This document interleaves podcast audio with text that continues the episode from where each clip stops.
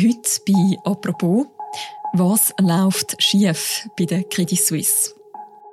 Credit Suisse is, is facing a crisis of confidence over the weekend, at least on certain social media platforms. Der Sinkflug der Credit Suisse Aktie setzt sich auch in der neuen Woche fort. Sie verlor heute zeitweise. Aktien, die inzwischen weniger als einen Kaffee kosten. Anlegerinnen und Anleger, die nicht mehr so ganz daran glauben, dass es wieder besser kommt. Und eine ganze Reihe von Skandalen in der Vergangenheit. Wie hat die Grossbank Credit Suisse in eine Lage kommen wo gewisse Beobachter schon über einen Kollaps spekulieren? Und ist der tatsächlich realistisch? Über das reden wir heute bei «Apropos», einem täglichen Podcast vom Tagesanzeiger und der Redaktion Tamedia. Mein Name ist Mirja Gabatuller und bei mir im Studio ist der Jorgos Brusos. Er ist Wirtschaftsredakteur bei Tamedia und hat die Entwicklungen bei der Credit Suisse begleitet. Und er ist die Woche schon zum zweiten Mal im Studio. Hallo Jorgos. Hoi, Mirja. Jorgos, es hat ja einen Satz gegeben, der die letzten Tage ziemlich durch die Medien ist. Kannst du den schnell vorlesen? Ähm, ja, das mache ich gern. Ich hoffe, dass Sie unsere tägliche Kursentwicklung nicht mit der starken Kapital- und Liquiditätsposition der Bank verwechseln. Also für mich tönt der Satz, muss ich ehrlich gesagt sagen, einigermaßen kryptisch. Für die Grossbank Credit Suisse hat dieser Satz ja ziemlich heftige Folgen gehabt. Was hat es mit dem Satz auf sich? Der Satz kommt aus einem Memo vom Credit Suisse-Chef Ulrich Körner an die Belegschaft der Bank. Und das Memo ist am Freitag rausgegangen und mit dem hat er eigentlich wollen, die Mitarbeiterinnen und Mitarbeiter von der Credit Suisse versichern, dass die Bank ganz stabil unterwegs ist. Sie hat, sie hat ein dickes Kapitalpolster und sie hat genug Geld, um ihr Geschäft weiterlaufen zu lassen. Das war eigentlich sein Ziel. Mhm. Und das Memo, ist das wie ein Mail oder wie muss man sich das vorstellen? Ja, das ist ein Mail, das an die Leute geht. Dann, also mit dem Memo informieren sie ein bisschen informieren darüber, was passiert in der Bank. Und das ist auch ein Teil von der Kommunikationsstrategie im Moment, weil man der Bank lang ein bisschen vorgeworfen hat, dass man nicht weiß, was passiert dort. Haben wir jetzt auch angefangen, bewusst so interne Nachrichten so ein bisschen leaken zu lassen damit halt auch gegen aussen klarer wird, wie jetzt der Umbau bei der Credit Suisse vonstatten geht und was da alles läuft. Und mit dem hat man eigentlich weh auch zeigen, dass auch wenn viele schlechte Nachrichten im Moment um die Bank herum sind, grundsätzlich steht die Bank gut da. Mhm. Also man wollte beruhigen, man wollte transparent sein mit dieser Nachricht.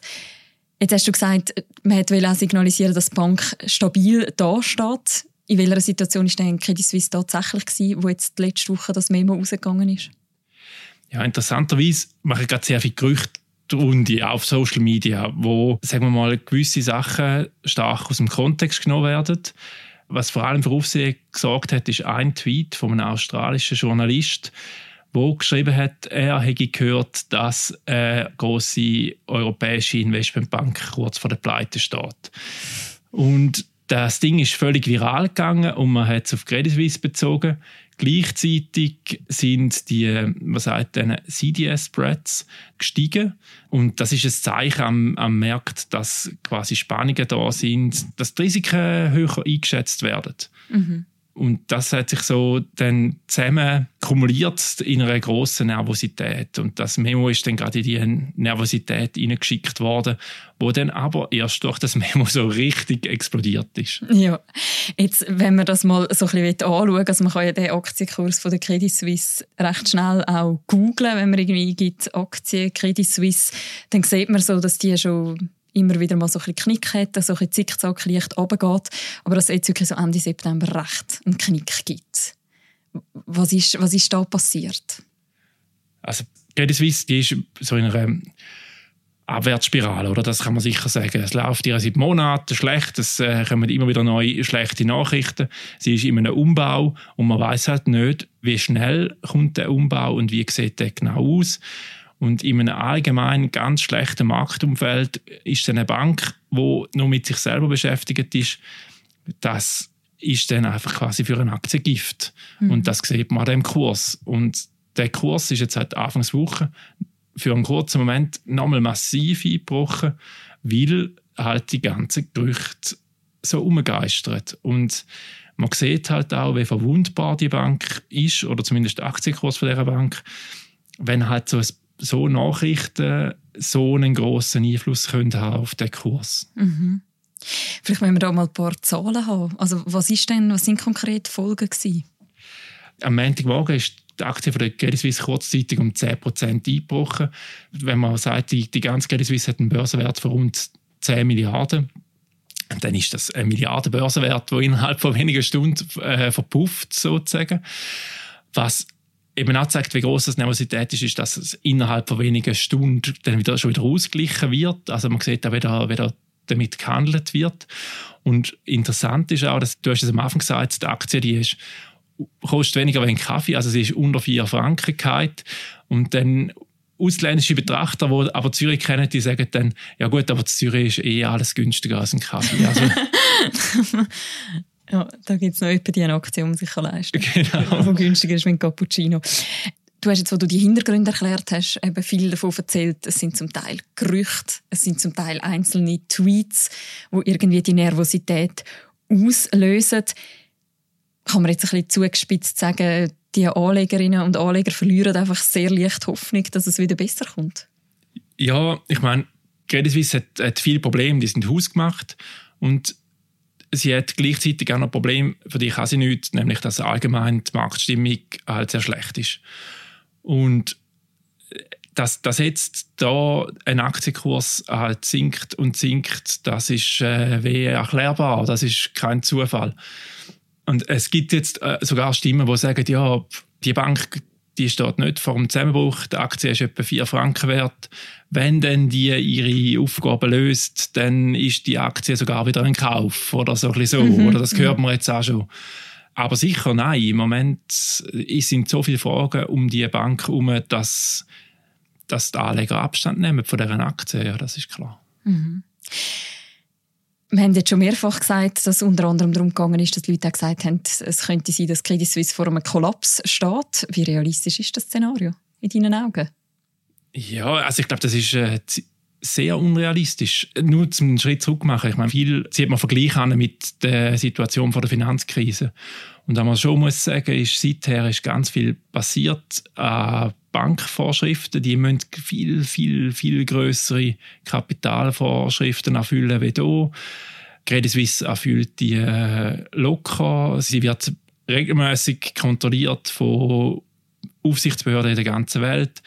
Die Bank die geht nicht heute oder morgen pleite. Die, mhm. die, sie, sie steht schlecht da, das stimmt, aber sie hat eine Zukunft. Die Frage ist, wie die aussieht. Mhm. Und wenn es jetzt Herd auf Herd würde kommen, hätte ja vielleicht auch die Politik sogar noch ein Wort mitzureden. Ja, ich meine, das ist auch eine Folge aus der Finanzkrise. Man weiß heutzutage hoffentlich, wie das man eine Bank sollte können retten, wie das man die sollte auffangen können. Und da gibt es eigentlich jetzt äh, Abläufe, ja, wo, man, wo, man, wo man das sollte können machen mhm. Wenn wir jetzt mal so ein bisschen die realistischeren Szenarien anschauen, wie könnte denn Credit Suisse sich jetzt trotzdem wieder erholen oder wie könnte sie zumindest Gegensteuer geben? Ja, da wartet ganz viele Beobachter darauf, oder wie das kommt. Am ähm, 27. Oktober, das ist wie so der Stichtag, wo man so jetzt äh, darauf hinschauen. Äh, dann möchte die Bankspitze um den Chef Ulrich Körner und der Präsident Axel Lehmann aufzeigen, was ihre Pläne sind für Credit Suisse für die Zukunft. Und im Moment findet man da relativ wenig raus. Man merkt, es sind alle sehr nervös. Es geistert verschiedenste Szenarien, wie sie das könnten machen. Müssen sie gewisse Einheiten verkaufen? Werden gewisse Einheiten ausgelagert? Es kommt sogar wieder das hat man vor ein paar Jahren schon mal diskutiert, was schon mal schlecht ausgesehen hat.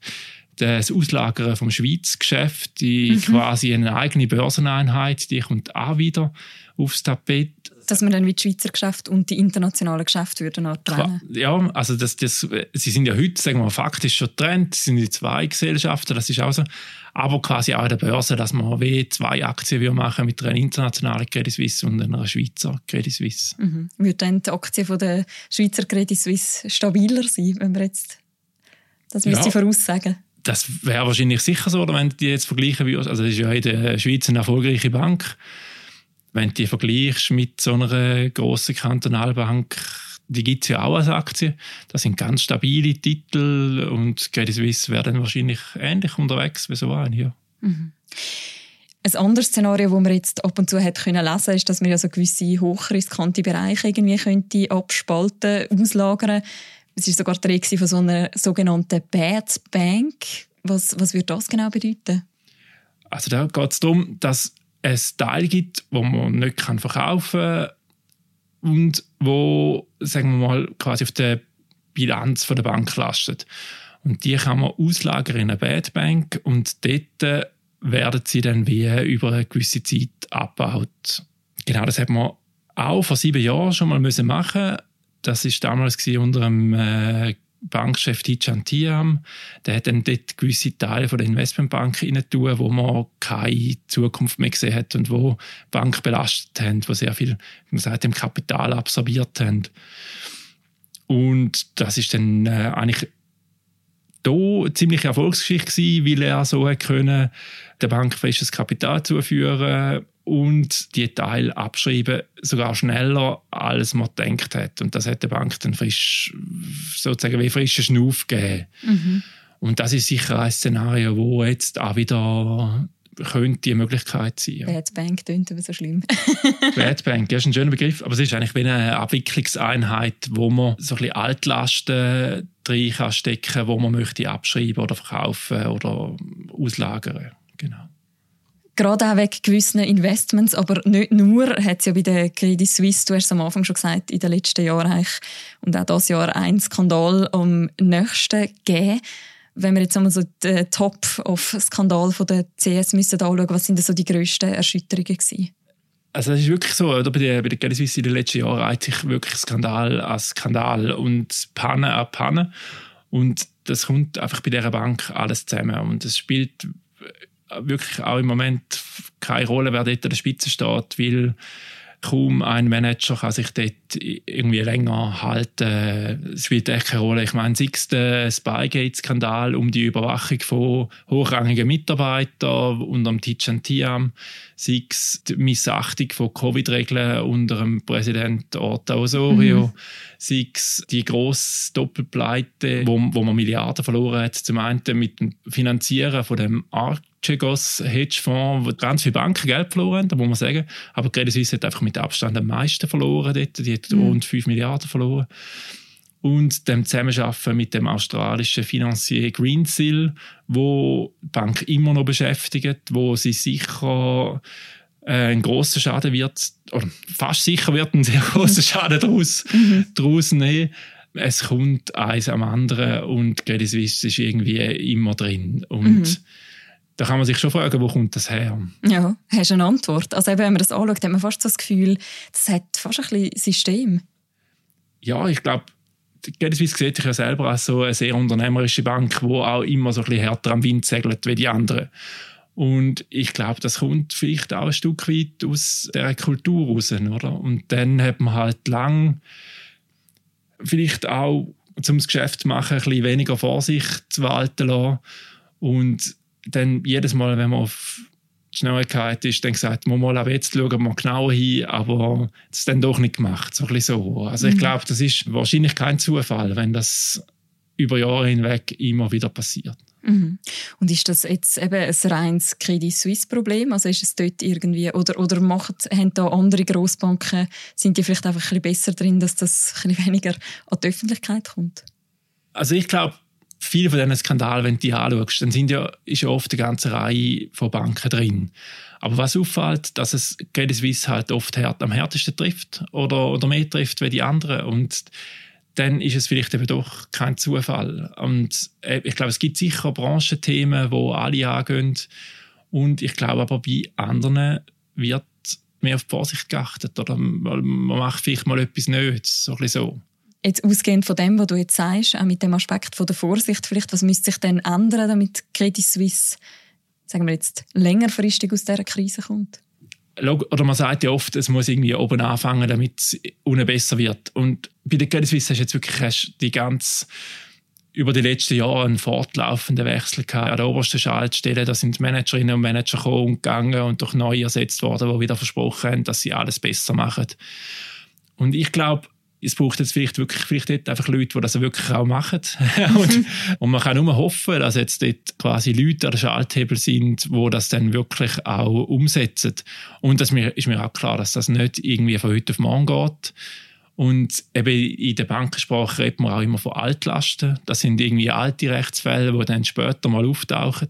Und ich meine, klar kann es die immer geben, aber ich glaube, jetzt geht es darum, halt da mal wirklich aufzuräumen und halt die Bank so aufzustellen, dass sie eine Zukunft hat. Mhm. Ob das gelingt, das werden wir eben vielleicht am 27. Oktober wissen, wenn die neuen Pläne vorgestellt werden. Wenn wir jetzt noch kurz, ein kurzfristiger schauen, heute Vormittag sollten wir eher den Cappuccino kaufen oder Credit Suisse Aktien?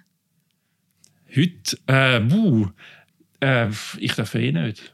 Das Gute ist, ich darf ja auch nicht, weil äh, wir sollten keinen Titel haben von, oder man sollte nicht Aktien kaufen von Firmen, wo man darüber berichtet. Und da halte ich mich halt auch dran. das heisst, da gibt es äh, keinen Tipp von dir?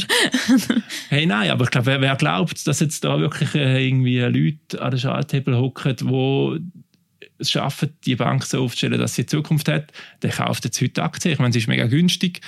Und äh, wer das nicht glaubt, der ist wahrscheinlich auch oder, oder ruhiger möchte können schlafen. Vielleicht ist es auch das. Der kauft jetzt heute keine. Danke vielmals, Jorgos, für die Einschätzungen. Danke dir. Die ganze Berichterstattung rund um Credit Suisse und auch ein paar ältere Podcast-Folgen, wo wir schon über gewisse Skandale bei der Credit Suisse berichtet haben, das verlinken wir auch noch im Beschreib zu deren Episode. Und wenn man das lesen will, aber bisher noch kein Abo hat vom Tagi oder von einem Tamedia-Titel, dann kann man das trotzdem machen. Und zwar kann man als Hörerin oder Hörer von dem Podcast den Tagi drei Monate statt nur einen Monat kostenlos lesen. Das kann man machen, indem man auf tagiabo.ch geht und dort nachher den Gutscheincode «Apropos» mit grossem A und mit S am Schluss eingibt. Und die nächste Folge von uns, die hören ihr morgen am Morgen wieder. Bis dann, macht's gut. Ciao miteinander.